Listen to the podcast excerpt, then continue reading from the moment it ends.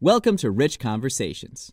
Today on the show, we're going to have young adult author Caroline George. Her and I have known each other for a, a couple of years now, and I thought, what a great time to have her on because her latest book, Dearest Josephine, just came out, and uh, I read it over the last week, and I really enjoyed it. I really enjoyed it, and uh, it's young adult fiction. I would recommend it if you you know some teenage girls in your life. I I don't know many teenage girls in my life, but uh, I still enjoyed it nonetheless.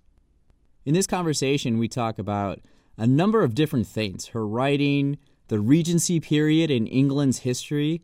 We had a lot to talk about. It was a lot of fun. Why don't I read her author bio on, uh, on the book jacket of her hardcover copy here?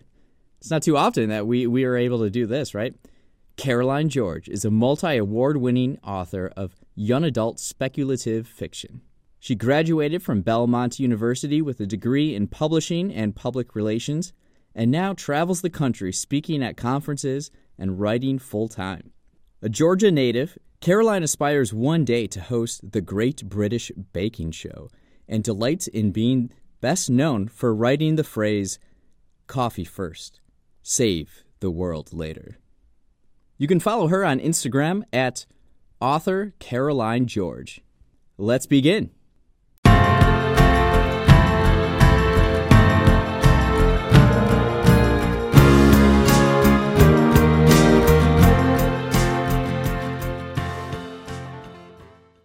All right. So today I am joined by young adult author Caroline George. Welcome to the show. Thank you so much for having me. It's an honor to be here. And you're coming all the way from Georgia, right? I am. Uh, I live about an hour and a half north of Atlanta. So I'm in the country, which has been awesome during this plague season. I've still been able to go out and walk, uh, and it's a really great writing sanctuary, I would say. I feel like it's a good time for writers right now. Oh, I think writers are thriving, uh, at yeah. least especially since I've been, I'm more of an extrovert, which is very different from a lot of my writer friends who are hardcore introvert. But knowing that I really couldn't do anything anyway has kind of helped with the FOMO. So it's allowed me to focus a little bit better. Yeah. But I think writers as a whole are thriving. I think publishing's still doing well, despite some of the hiccups we might have had. I think publishing uh, has hit its stride. And now we have so many more virtual opportunities for author events that people are going to. So I think there's a lot of hope in publishing right now, even with COVID and all the the world's mess. Yeah. So this is this is now your so we have we're talking today about your latest book that came out, Dearest Josephine. And uh, I gotta say, I really like the artwork on here. Yeah, I, the artist Connie did a phenomenal job. I was able to connect with her a few weeks ago. Uh, she also has done, done uh, Jeff Zentner's books as well, which I think is fun because Jeff's a phenomenal author. But uh, I, I think finding or finding the right angle to go with the cover art was a challenge because the book blurs timelines a little bit. It has contemporary elements, historical elements. So finding the right cover direction, you know, that didn't look too historical, but didn't look uh, too contemporary. I think it was tricky, but Connie did a phenomenal job with it. Yeah, I really like the the like matted look to it. I think and it's it, really pretty. It looks good on yeah. shelves and it photographs well. So I'm really grateful. The team did a the design team did a phenomenal job.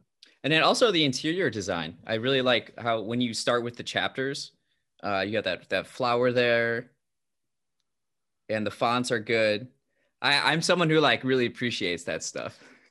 Oh, that's what I look for in books. Uh, a beautifully designed book. I mean, it makes you want to buy it. There's also a map, which was always one of my dreams as a kid. When I went to bookstores, I wanted a book with a map. That's what I wanted as an author. and so, actually, I didn't so that, see.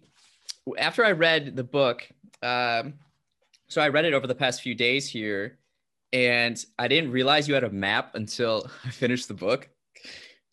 Then I went back, but it's it's similar to yeah. how I imagined it, so that's a good thing. Was yeah, that's great. It was fun because I got to draw, uh, like create like a little mock-up of okay. the estate and then send it to a designer. So I kind of got to draw the estate before I sent it, which was so fun uh, to be able to have a hand in crafting the map. But that was one of those bucket list moments I was able to check off And I think the next book is uh, that's coming out in November.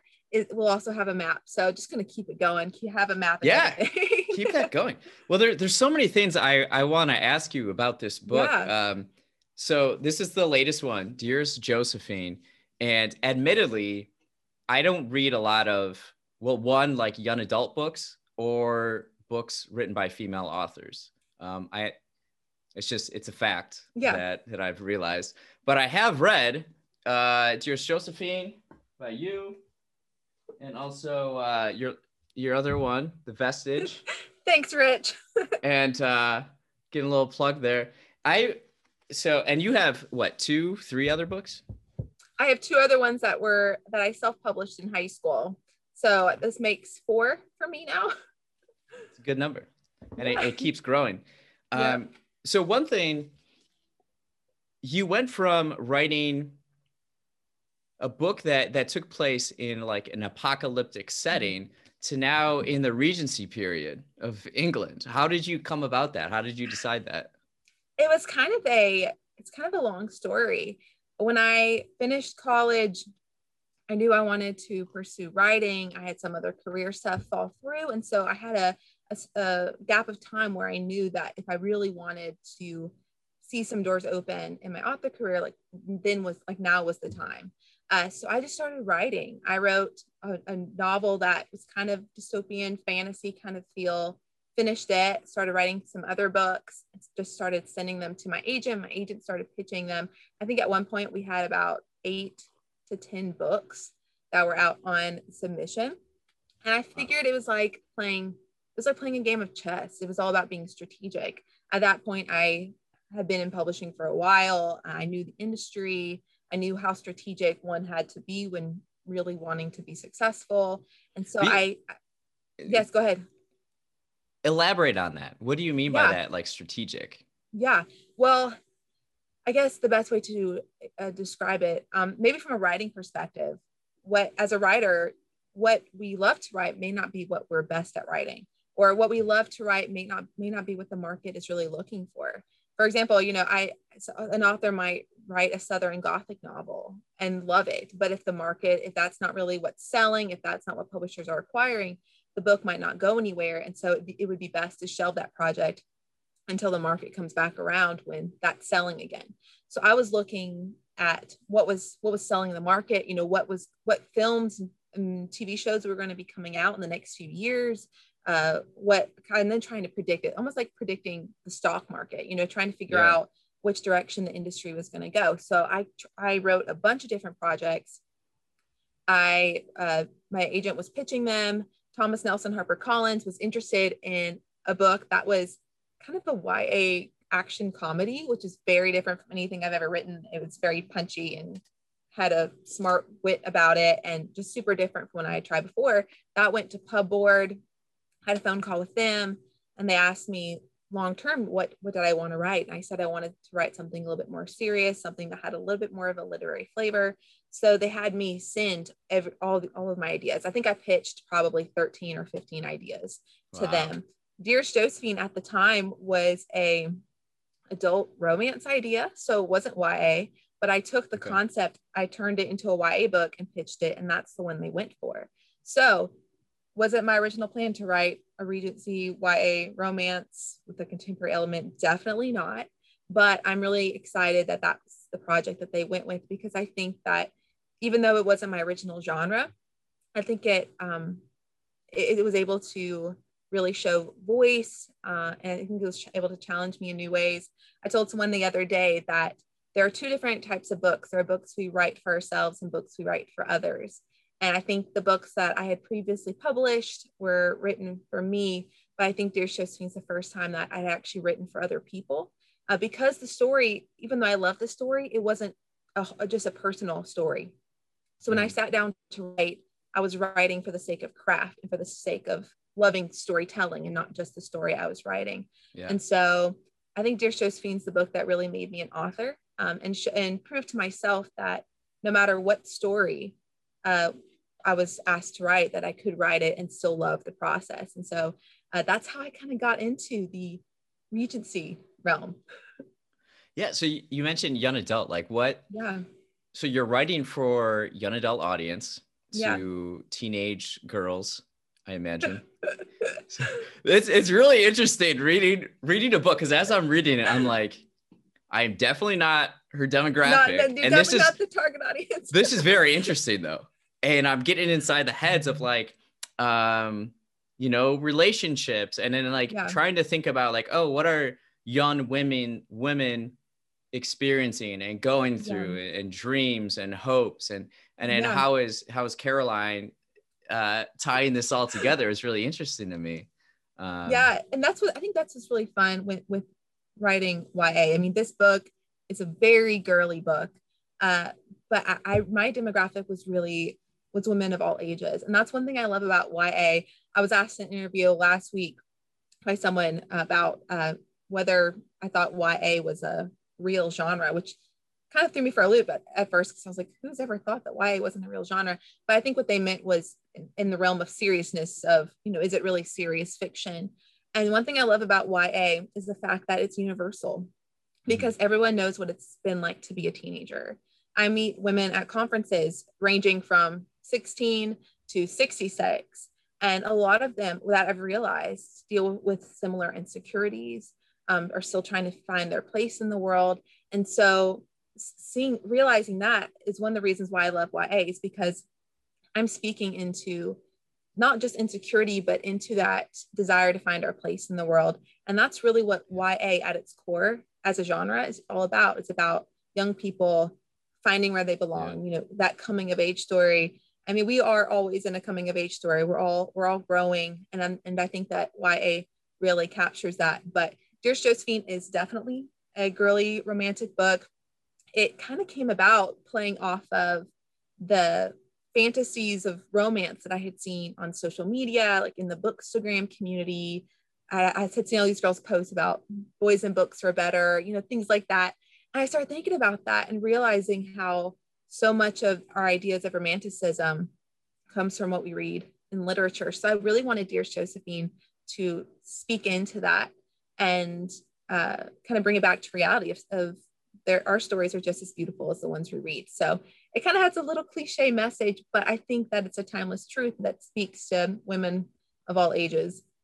Yeah, I had I had a lot of fun reading it, especially it was just you know it dealt with a lot of you know some serious issues and and and, and trials that people go through Yeah. a- as, real people, and I like how you. That's not it's not an easy thing to tie all these different things together. So yeah, um, ex- explain the the plot real quick yeah. because you So- you tie together like three different time realms. And I it's do. interesting. it's all over the place, but the story at its core is about a girl who, when her father dies, she discovers he had previously owned an old fixer-upper manor in northern England. She goes to the manor, and there she finds 200-year-old love letters addressed to her, and she also finds a novel uh, written 200 years ago in which it seems that she's the main character. So it flips between her PO, her emails to her former best friend Faith uh, the letters written by a Regency gentleman who is processing the, the death of his father, and then the novel written about the two of them together. So it really explores grief, healing, and how words bring people together. I'll admit, I did not realize how much grief is such a focal point of the book until after I didn't re- realize that until after the book was published, uh, which I think is so interesting. I always saw it as a love letter to the written word when really it's a love letter to uh, grief and how grief isn't a textbook process and how um, we rely on other things or we look for healing in different things in our lives and where healing can really come from. So I think that's interesting that that really wasn't the focal point of the book originally, but that's kind of what the story ended up being about. Yeah, I definitely see that. I, I went through throughout the book, I was highlighting different things that that struck me or that I found interesting. And a number of them are about healing and and and grief, mourning. Yeah. Uh, it's very interesting. Yeah. So you're writing historical fiction in this. Yeah. What what does the research process look like? Tell me tell me about Yeah. that. that was really interesting. I'm, I uh, Googled a bunch of weird things. Like, for example, did Regency men wear underwear and re- they really didn't. So that's a fun fact. But researched a ton of fashion. My mom is a history teacher. So growing up, I was very much learning all things history. I was in competitive history fairs. So that's a nerdy little thing. I would uh, spend a whole year, school year, working on my project. I did candles, I had costumes, I'd have to give a speech. I mean, this is in second, third, fourth grade. I'd have to give a huge speech. Uh, visited a lot of historical sites. So history has always been a big point of my life. I love Jane Austen, love any period film, TV show. So transitioning from writing sci-fi dystopian into mm-hmm. writing something Regency wasn't too off base. I would say. I mean, it was still something I was familiar with, but with research, I asked. It, it really consisted of asking a lot of history friends, like friends who are okay. um, history majors and things like that. What is explain the Regency period? Okay, so the Regency period was uh, kind of a return to Romanticism. We're looking at like the, the 18, right around, right before the 1820s. This was the, I think 20, 2021 was a kind of the cutoff. But you see, it's that Georgian period where um, you see a lot of that classical style start to infiltrate infiltrate culture. Uh, a lot of that just return to the arts. You know that yeah. Grecian Roman style. Um, if you were high, you were upper class, you know you would spend more of your time, you know, studying the arts. Uh, gardens would kind of resemble Greek, Roman. It was the idea of that Renaissance, that Enlightenment. So, okay. uh, yeah, so that I guess that's the best way. This is right before we had kind of the Industrial Revolution, and we um, we kind of move into that. So, so it's still very like country and yeah, it's uh, very class idyllic. based and yes, yeah, yes. If you I mean if you look at art from the period, I mean it's a lot of that. It's that romanticism. You know, you had the the idyllic countryside. You know, you had the manners, like so you kind of had that I would even say that we're experiencing some of that today, where people are that the cottage core community, for example, you know, people are starting to uh, fancy that a little bit more. You know, that idea of wait, describe. Say that again. The cottage oh, what? The, the cottage core. So it is an aesthetic that is all over social media. You can search hashtag cottagecore, um, even on TikTok, and a lot of it consists of bloggers taking photos of them in long dresses or in the countryside and old houses, you know, with the candles, you know, making jam, making different cakes. So it's kind of that return to simplicity that, you know, writing letters. So really a lot of Dear Josephine kind of came from that aesthetic uh, because I saw that a lot of people were kind of dreaming about that. I think a lot because our world is so fast paced and disconnected, I think it kind of mirrors a deep seated desire in a lot of people that we want connection. We want um, to be a little bit more in tune with our surroundings. And so that's why i think it's i think it's fun.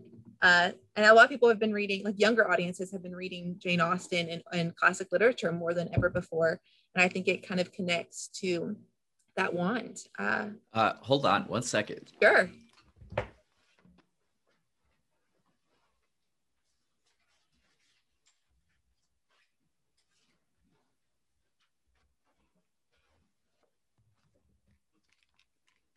So something you mentioned is about like returning to that simplicity, and yeah. we're so confronted with like instant gratification and mm-hmm. phones mm-hmm. and social media that I've definitely I have two letters here that I wrote, and I'm starting to write. I'm getting into Yay! letter writing. I love that. So I'm sending these out after uh, after our conversation. I'm gonna go for a little walk around the city, yeah. mail them out. You know, I feel like I feel like yeah, I think people are are kind of feeling that way because yeah. return to simplicity. I don't know about like lighting my house with candles yet, though. yeah, I don't think we've reached that point. Uh, candles don't give off that much light, so I can't imagine how many candles would have been needed to light a party. Mm-hmm. Uh, I mean, I guess that's why they thought.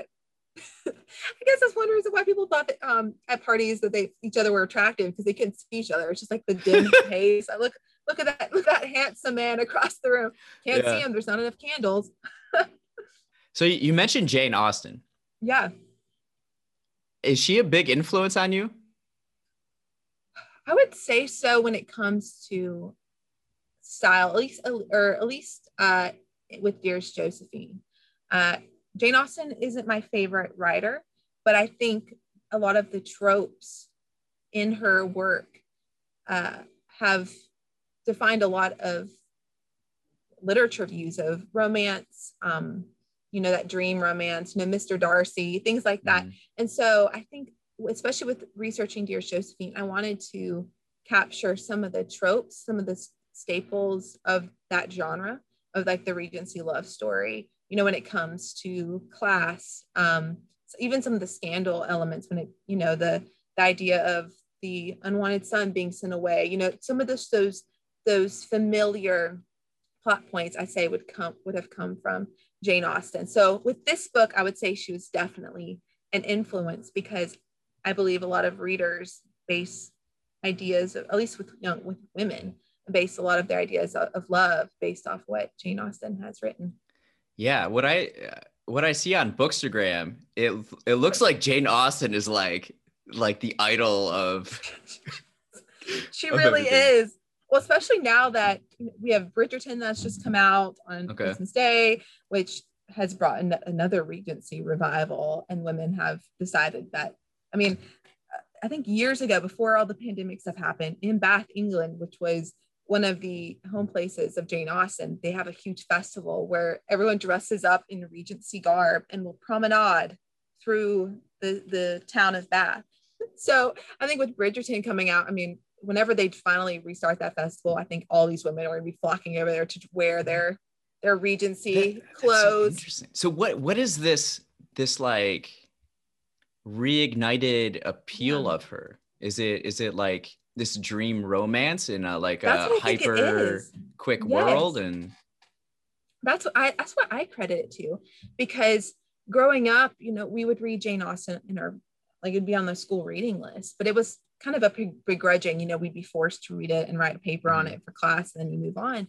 But now with social media, all of a sudden she has be kind of come back into pop culture yeah. and become popular with younger audiences, which I find so interesting. I wrote an article for Frolic Media all about Jane Austen uh, in pop culture because I have been studying it, trying to figure out where's the root of it. Why all of a sudden yeah. do do 15 year olds want to put on their uh, Regency dress and start speaking in an English accent and you know like I don't even know like having tea parties. It's like all of a sudden this has become more of a thing. But I I really credit it to that want for connection, that want for simplicity, that romanticism. You know, we have app dating now. You know, I think we've stripped a lot of the romance yeah. out of culture. And so I think young girls are looking for it in other ways.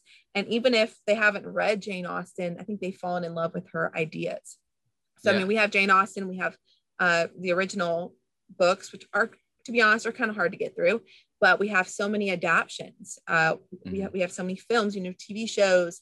And so I think people have fallen in love with the idea of her and her messages, uh, even more than her works. And so that's why Dear Josephine was so fun to write. It's because it was, it was really tapping into just that resurgence within culture. But. So, so, so was there, there part of you when you were writing this,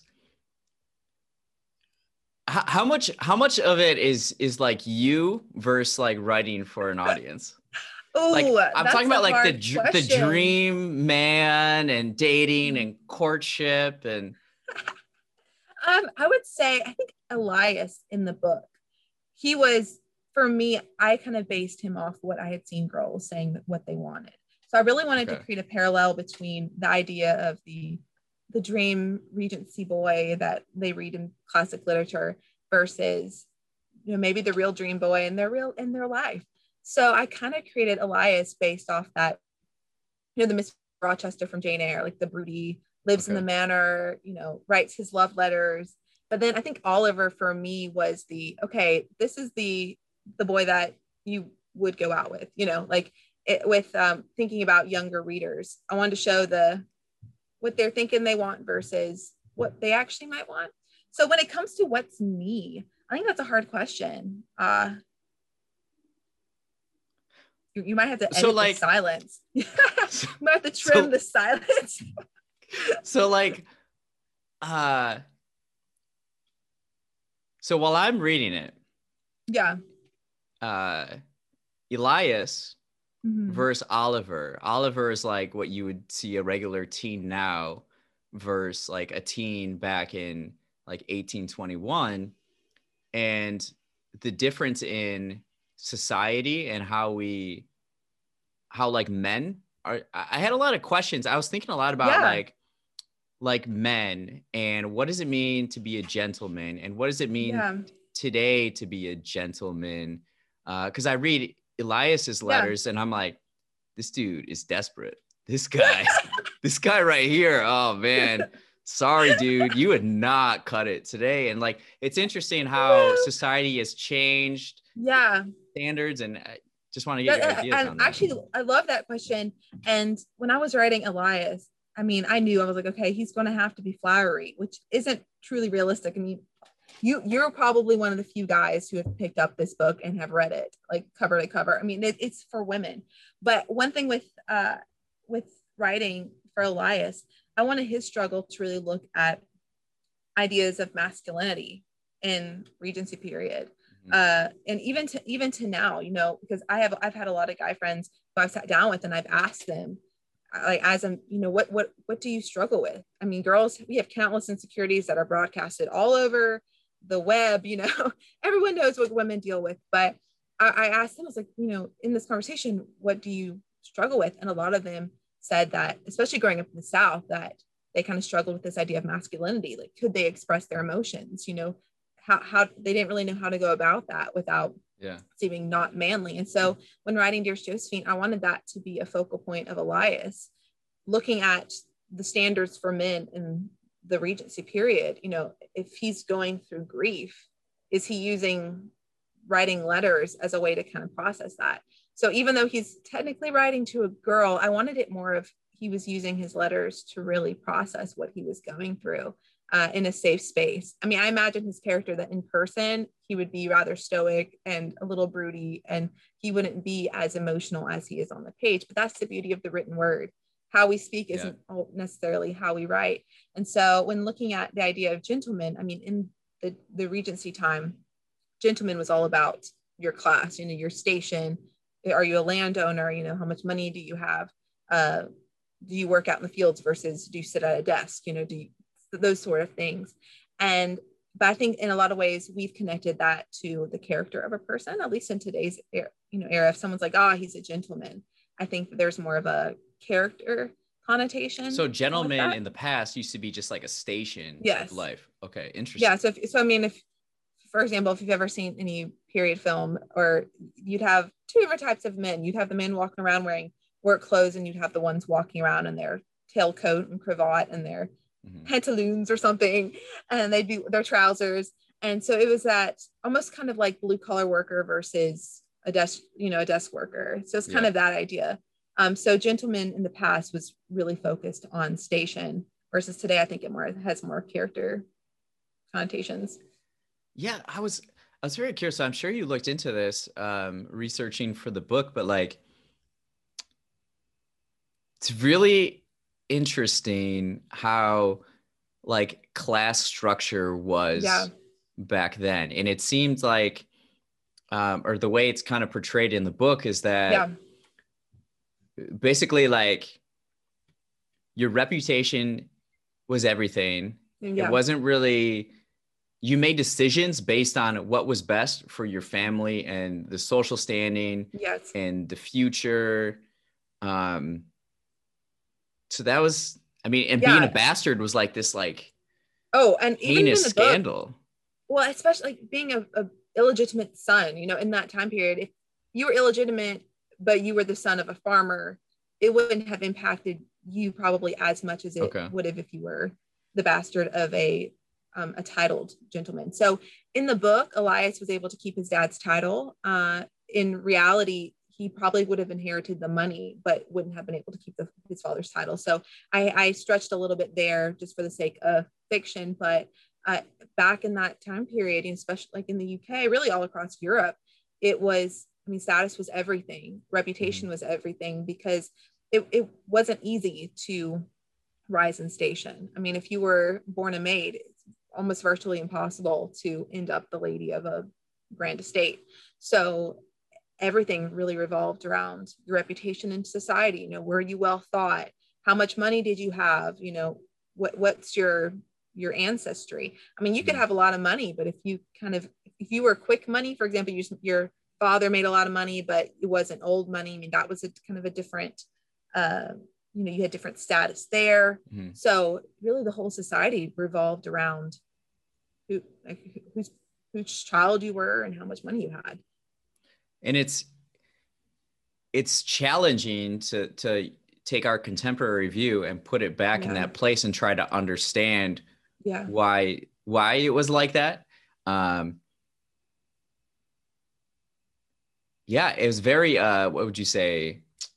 Is that static where it's like very hard to move up i would down? say so yeah or it's easy mean, to move down i suppose but not i up. mean you kind of see i think a lot of that kind of goes back to the idea of the feudal system i mean you yeah. have but you'd still have even in regency you had lord and lady of a, of a, a state you know they'd be the lord and lady of like the village that they would do you know they would uh, rent out their fields and things like mm-hmm. that so uh, it wasn't really until the industrial revolution where you started yeah. to see that system start to unravel mm-hmm. uh, and people who were once titled you know their title meant nothing anymore um, i think that kind of comes into even the the early 1900s you start to see that dissolve so that's more. probably why you you see we talked about earlier about gentlemen gentlemen referring to character now where i'm yeah. sure the industrial revolution now all of a sudden people who were lower in station had as much money as as yeah. this gentleman so yeah. now they were like well he's not a gentleman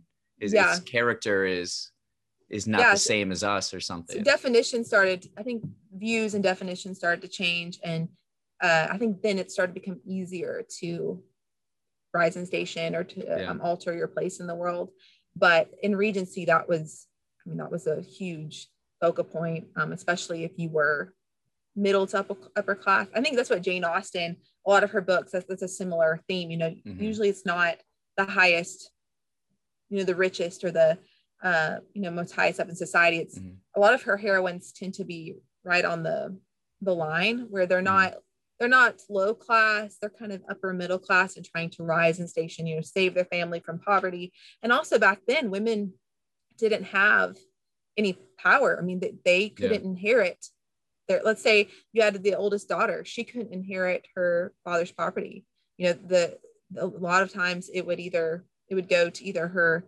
husband or it would go to a the closest male family relative. And so mm back then marriage was the number one thing. That's all women were, were really could care about is because their marriage determined mm-hmm. their future. Uh, so i think that that's another thing why that's another reason why status came from uh, money and title and all those things. And so a lot of times too they're marrying a man that they they aren't in love with and it's just mm. for the family or whatever so you're yeah. stuck in this position where you can't you can't like make your own money or nope. inherit any money. You have to go with somebody else, but you, you probably don't love or you, you might not love the yeah. man. He might be terrible. Yeah. He might be. Uh, and so there's like. That's where the idea of you're doing it for your family is because how, how you're mar- marrying determines really your family's future. I mean, if you are one of the only daughters or, um, you, you know, if you, if, if you have all sisters, then if your father died, uh, who would take care of your mom? Because the mom, you know, doesn't really have much money. So it's a lot of times the marrying determined really the course of the family. Uh, if the other sisters weren't married, they'd be reliant on their older sister to marry well so that the husband would take care of the other sisters. So uh, that's where a lot of the idle time came from. Is if you were a high born lady and I guess if you weren't looking, I mean, if you weren't ready for marriage, I mean, I guess even once you were married, a lot of time, a lot of your time consisted of sitting in your drawing room. yeah. So what, what do what do women do in yeah. their idle time during this period? They, you know, needlepoint, work on their stitching. They paint. They play the pianoforte. So a lot of the arts, you know, they practice their French, learn how to sketch and watercolor, and that's the idea of the accomplished lady. The accomplished mm-hmm. lady uh, would have been someone who was fluent in the arts. And so it would have been a big deal. If you were proficient on the pianoforte, if you were a, ta- a talented artist, then that would have made you, I guess, revered more in society. Uh, they would practice their singing, things like that. Okay. Walk around, be very ladylike. really, that was the idea of femininity um, in that time period kind of came from showing the weak weakness of your sex, like as a woman. So uh, some of the women, wow. I, I read this little handbook that was from the Regency period uh, for women about you know how to attract a man, and one of one of the advice. Yes, tell me how to attract. Yeah, they said okay to to faint to show that you know that you are weak to faint near him. That was one of the things. You know, you throw your handkerchief down, which shows that you're interested. Uh, things like that, things of, of that nature.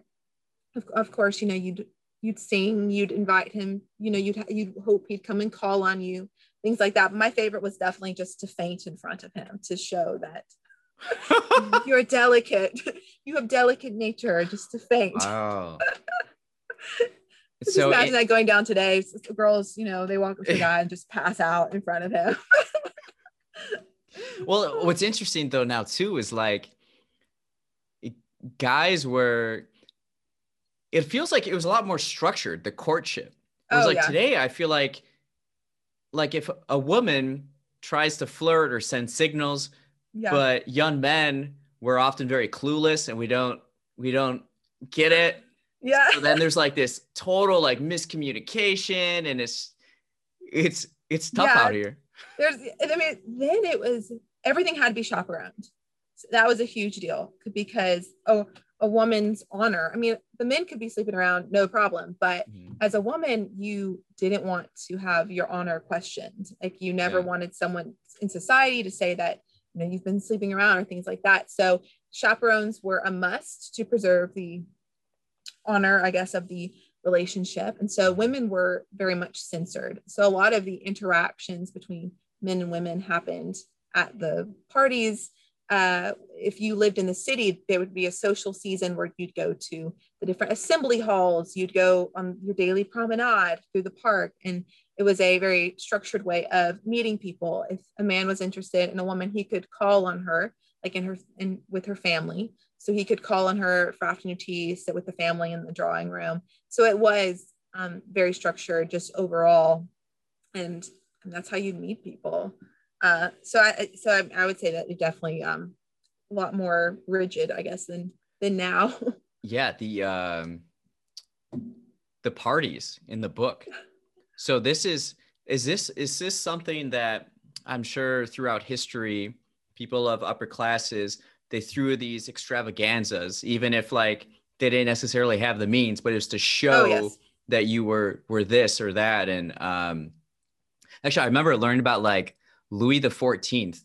Yeah. And he basically made like luxury into power, where yep. in order to sit on his court or to like come to his parties, you had to get like this type of dress made by Louis the Fourteenth's tailor. So you'd be paying the state to come to the state's party, and it was just like a brilliant way to have wow. Power.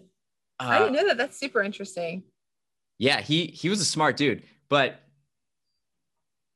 that's a common thing, right? To throw these mm-hmm. parties and then to set up these these courting experiences and like, hey, yeah. you should talk to lady blah blah blah over there. Her daughter. And, and, the, and the, thing is, at at parties, uh, that thing is pretty humorous. You couldn't just go up and introduce yourself. You had to have a common acquaintance to introduce you. So if you just walked into a party and knew absolutely mm-hmm. no one, you couldn't talk to anyone without it being considered rude uh, which I think is hilarious. So I mean, you would you would need to go with someone to a party who had connections who could introduce you, uh, because just talking to someone was considered rude, which mm-hmm. I think is pretty funny. But in that time period, it seemed to be very sensory. The idea of opulence and luxury was very experience based. Uh, so, for example, in I think London, there was there was the Vauxhall Pleasure Gardens, and it was a public place where people could go and pay and there would be fireworks they'd have vendors you know lots of dancing lots of music. It'd be a very opulent place to be. And i mean that was just something that people did like people put a lot of emphasis on the idea of experience and of luxury. And so i think a lot of parties reflect that as well. I mean you it's kind of peacocking. People wanted to show their yeah. wealth. They wanted to entertain because that secures place in society. Yeah and reputation if you, right? Yeah, because let's say you wanted to secure a dinner invitation at the Duke's house. You know, if, if you threw this big party and invited the family, you know, perhaps that would help you make the right connections to rise in society because there again, uh, your station was everything. So it all kind of connects there. So it was like to move up, it wasn't based on your actual like merits or talents. It was like navigating social interactions.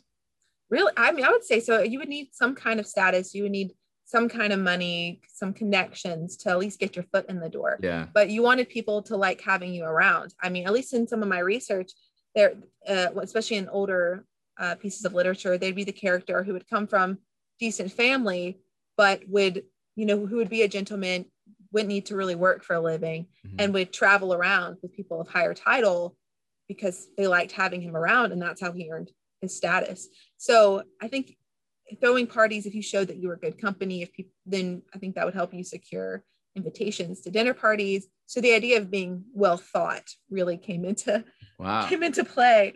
Uh, I think it'd be fun to live in, in Regency time for about two weeks, and then I I think I'd probably get fed up with it. that well that that reminds me of so I have a number of musician friends here in the city. Yeah, and they're they all go on tour and everything, and they say that uh, in order to be successful in the music scene, mm-hmm. uh, you need two of three things. One is talent. Mm-hmm. Two is professionalness and three is to be a good hang.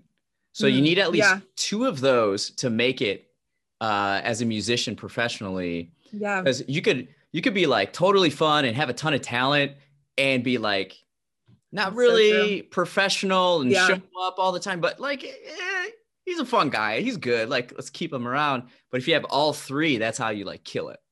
Yeah. Well, I, I think that that applies to pretty much anything though. I mean, you have to have That's some what's so great of, about it though, isn't it? I mean, yeah. it's true. I mean, you have to have some kind of some kind of skill, some something. But even with writing, I think that that's so true. I mean, I I by no means think that I'm a, a great writer, but I think it's like tenacity always beats talent. I mean, if if you're good with people, you know, if you learn the industry, if you're willing to grow, I think that that leads to a lot more success than just talent. Mm-hmm. I've I've met some writers at conferences who are incredible writers, but who have zero people skills, mm. don't are, aren't nice. And I mean, publishing is such a people-based business. So I'm like, if you're not really good with people, it's gonna be very challenging. I mean, I think a lot of people think writers just sit in their house all day on their laptop, which is kind of true. but I mean, it's kind of true.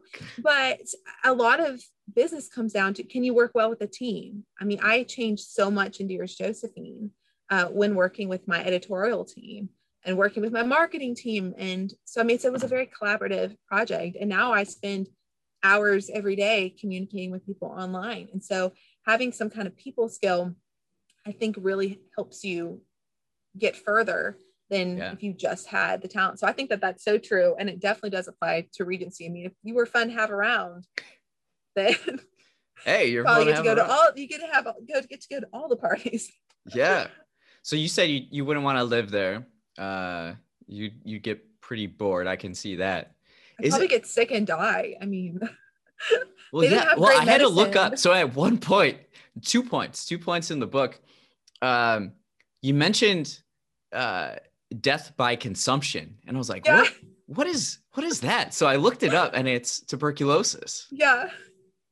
I and the, win- I, and winter fever is pretty much pneumonia but they didn't know how to treat it. So you take it, take you out, or they would just put leeches on you or something, or drain your blood or do something weird like that. Yeah. And like, uh, so Elias, he's in this, this manor. Mm-hmm. I'm sure that uh, in the winter, it wasn't very warm inside. Oh, it's, and, oh. have you been to the UK? I have not. I, it's a very go. wet plan to go. It's a very wet place. And so in the 1800s, without modern architecture and and central heating. Uh, I can't imagine how damp uh, these houses would have been. You know, the mold and the mildew yeah. within these houses, uh, trying to keep the fire going. Mm-hmm. And I mm-hmm. mean, especially gets cold up in northern England, and so getting sick, it's pretty easy to do. Uh, yeah. I mean, and even with with having the rats and things like that. You know, there were a lot of things that weren't so sanitary, and I, yeah, people got sick and they died. that was like a thing. Yeah.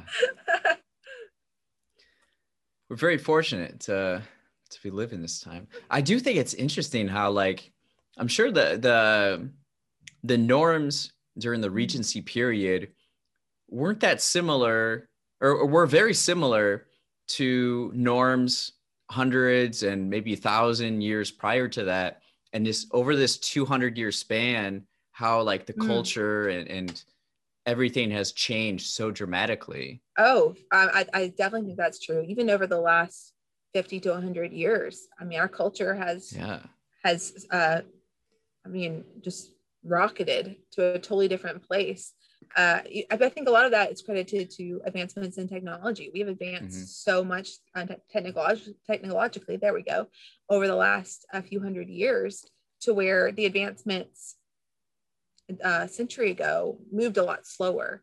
And so I think that that's uh, one of the reasons why so much has changed in such a short period of time. Yeah. Yeah, the industrial yeah revolution. Um, have you have you been to the UK? I have. I've been a few times. What's what's your experience like over there?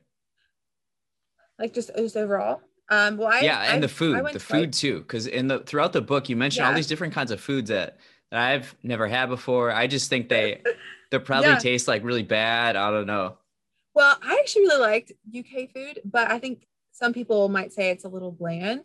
Uh, I personally enjoyed it, but a lot of culture I think stems from food and that's why I included a lot of uh, food in Dearest Josephine is because I think a lot of culture, the idea of just so social, uh, it's just social aspects kind of surrounded yeah. food. I mean, the idea of afternoon tea, you know, it's, it's, social. The idea of the dinner party, social, you know, what was served uh, at big gatherings. So that's why I like to include a lot of that is because I think it reflects the just the culture as a whole. Um, I would say my experience in the UK where I, mean, I enjoyed it. I love it. I think it's a beautiful place. I prefer the countryside over the city. I think the history of, of England is so interesting. Yeah. Uh, and I'll tell one quick story. I was over in Ireland years ago and I was with a tour group and the bus stopped so we could look out, look at this view. And so I got off the bus and I was walking around and I saw this old tower hidden kind of in this brush that had grown over it. And I asked the bus driver, and he said, Oh, that's just ruins of an old castle. They're all over the place. Like for real. I mean, I went into this ruins and walked up a spiral staircase in this old wow. stone tower that had just been overgrown. You know, it wasn't a historical site, but I saw that consistently all across the UK.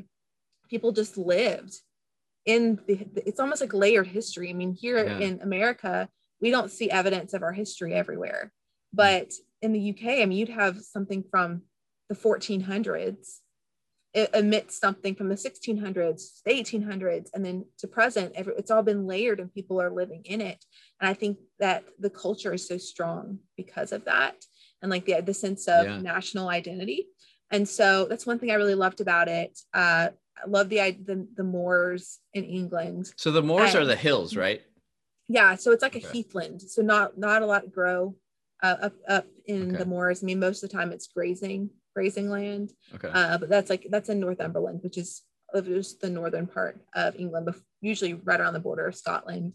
But uh, yeah, I've been to England a few times. I've, I've been throughout Europe a few times. Um, I wish I want to go back once the borders open. Yeah. Uh, Dearest Josephine actually releases in the UK. I'm pretty sure in March, so I'd love to go over and see it. Oh, that'd be awesome. But we'll see how that goes.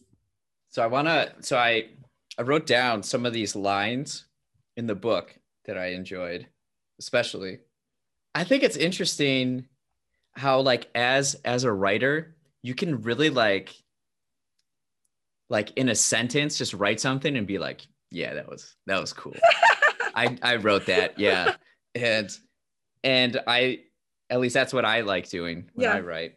Um, and so there are a number of these that I just really appreciated the the writing.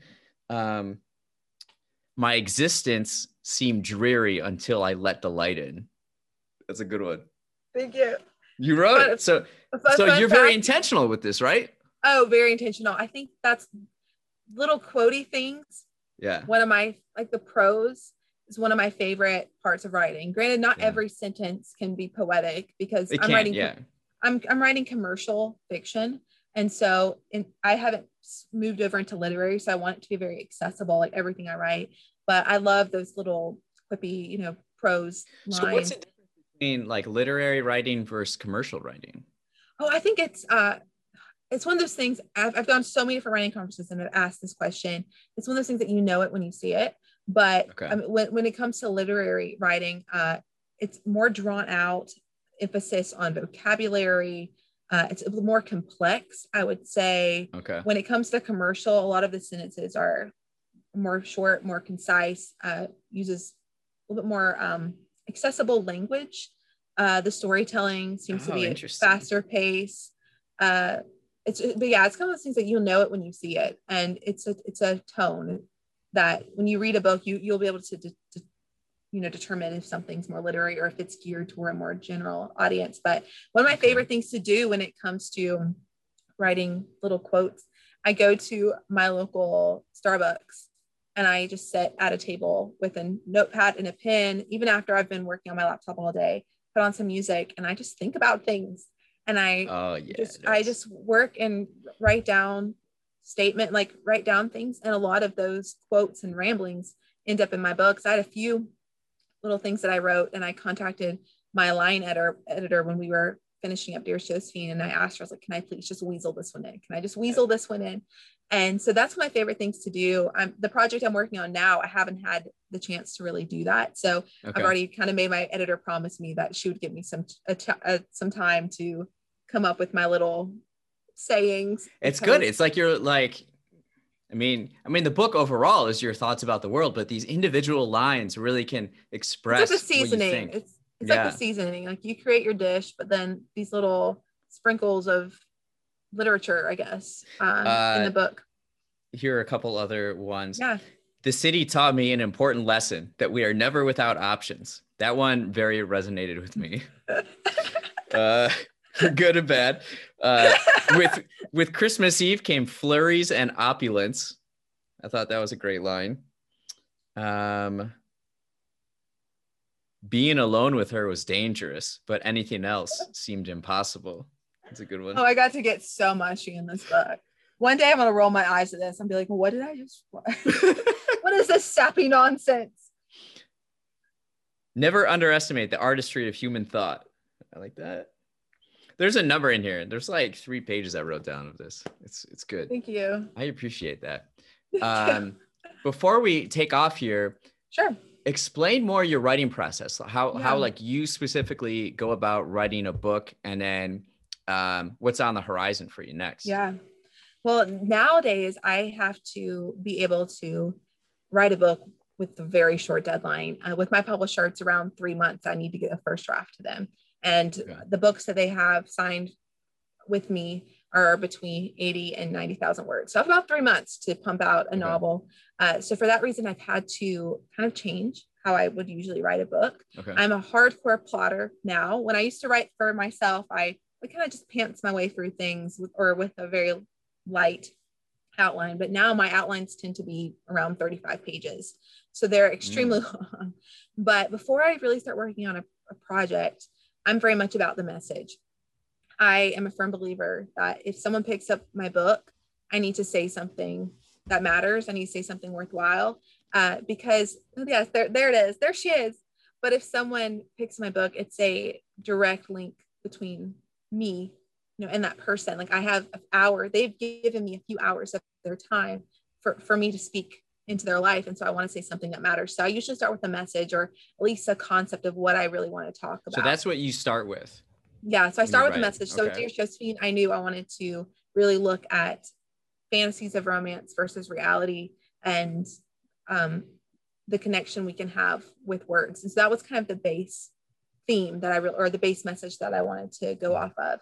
And from there, it was really then then the concept came. So it comes with like the message, then I started to develop a general concept. And then I outline chapter by chapter. I do in depth character sketches. So by the time I'm done with my outline, it, it's a meaty piece of work.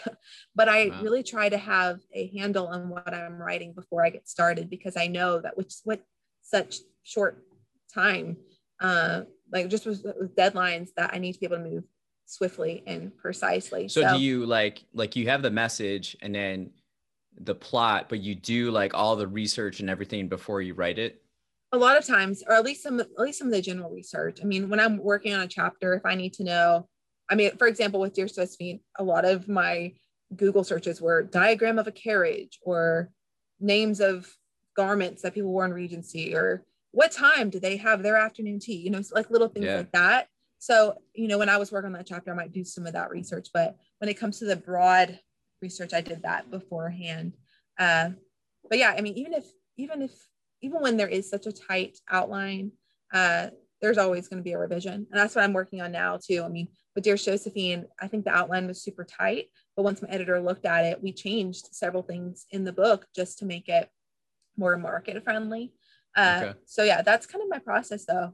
I, I'm a hardcore outliner. Uh, I'm a very visual writer, so I do Pinterest. I do. I have Spotify that has like a playlist for it. Uh, I do all the little all the things. I love doing research trips if able, just because yeah. I like to insert some of my own experiences into my work. I think it's so important as an artist in general, um, you know, whether an artist is a writer or a painter or a musician, to find a common ground with what they're creating. And so in every single book that I write, I've kind of found that to be a tried and true method. Even if the book isn't, you know, something I relate with completely, be able to find or be able to put little sprinkles of myself or whatever into the writing helps me to find that common ground with the work. So I try to do that as well whenever I'm working, even if that's, for example, uh, Mrs. Capers in Dear Josephine is the name of your my, English teacher. My English teacher, yeah. who I'm still best friends with. Uh, she taught me all about middle and high school, and she's still my closest friends. I think I'm. I, I, told her I would put her in every single one of my books, so she's gonna be my where Where's Waldo. Like in every one of my books, they'll be able to people will be able to look. Do you have a few? Uh, when you write, do you have like a few th- things like that where you slip in?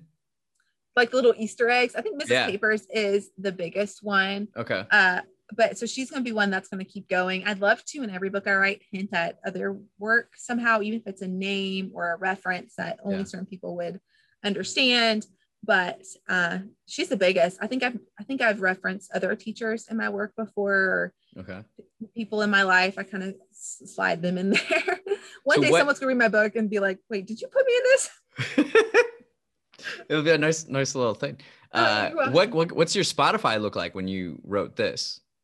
Oh, it's a really long playlist. I have a playlist called Dearest Josephine, and it's a mix of a lot of instrumental scores. Um, okay. You know, some some mean, really, it's a, it's a hot mess of music, but I have a Dear Josephine playlist, but then I also have character playlists. So I have one for Elias that I listened to when I was working on his letters. Oh, it's, it's, so it's very thematic, and a lot of it is the the soundtrack from The King that came out a few years ago. So it's with uh, Timothée Chalamet, yeah. right? So a lot of uh, violin sounds a little morose to it, and then with Josie, hers is more of a contemporary feel still with that little bit of um that, that instrumental um music flair. So yeah, lots lots of different music. So your upcoming book, did you yeah. create um can you tell us a little bit about that and then what your Spotify playlist will look for that will look like sure. for that? So I my next book is called The Summer We Forgot. It releases in November from Thomas Nelson HarperCollins. I'm still working on it. I have seen the cover for it and the cover is amazing. I think my jaw hit the hit the floor when I saw it. So I'm a huge fan. But my editor and I are pitching it as if Taylor Swift narrated a murder drama. So it's very nostalgic. yeah.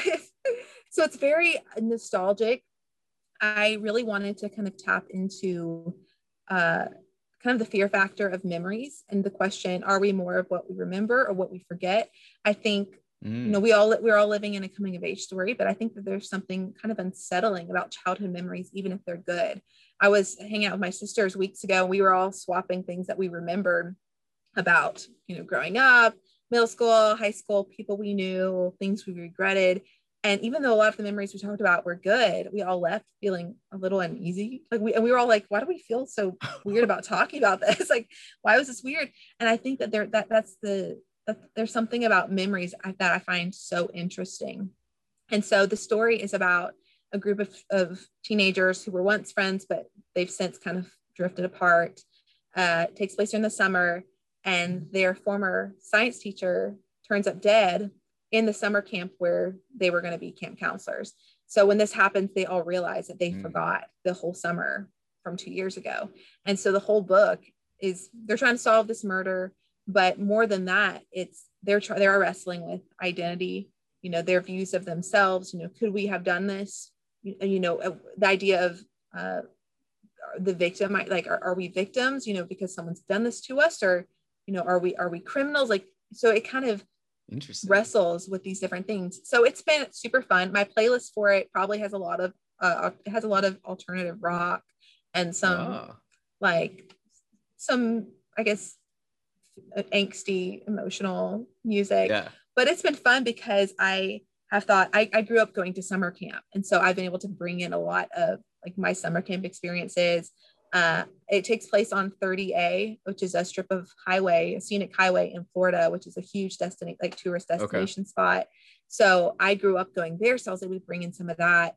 I went on a school marine uh, marine camp when I was in fifth grade with a teacher, and so I, I I just have brought in a lot of different things from my own experience. I mean, I'm going to dedicate the book to my sister Sheely, but also to everyone who knew me in high school, which is kind of, so I've like been thinking so much about um, just coming of age and what that looks like. Yeah. So really excited about that book. It's very different from Dearest Josephine, but I love that my publishing team has been uh, so supportive of me trying different, trying new things. That's awesome. We'll be excited for its Thank release. You. And uh, where can people pick up Dearest Josephine? Dearest Josephine is available at almost all bookstores. So any retailers you can find Dearest Josephine. I mean, it's on everything from Amazon, Books Million, your probably your local bookstore. Uh, so yeah, it's gonna be everywhere. It, it, releases in Australia in June. I'm pretty sure it releases nice. in the UK in March, or which I'm really excited about. Uh, it just got into a book box over in India, so yeah, it's in it's awesome. The Netherlands, so it's all over the place. You can find yeah. it. Nice. Well, uh, I appreciate your work. I'm a big fan. And uh, thanks for stopping by today. Appreciate it. Thank you so much for having me, Rich. And Homeless but Human is still one of my favorite nonfiction books, and I recommend it to a lot of people. So, oh, that's plug, awesome. Thank plug, you. Plug there too. You're welcome. Thanks for listening to Rich Conversations. Again, you can follow Caroline at author Caroline George. You can also find her book, Dearest Josephine, where books are sold. Have a delightful day.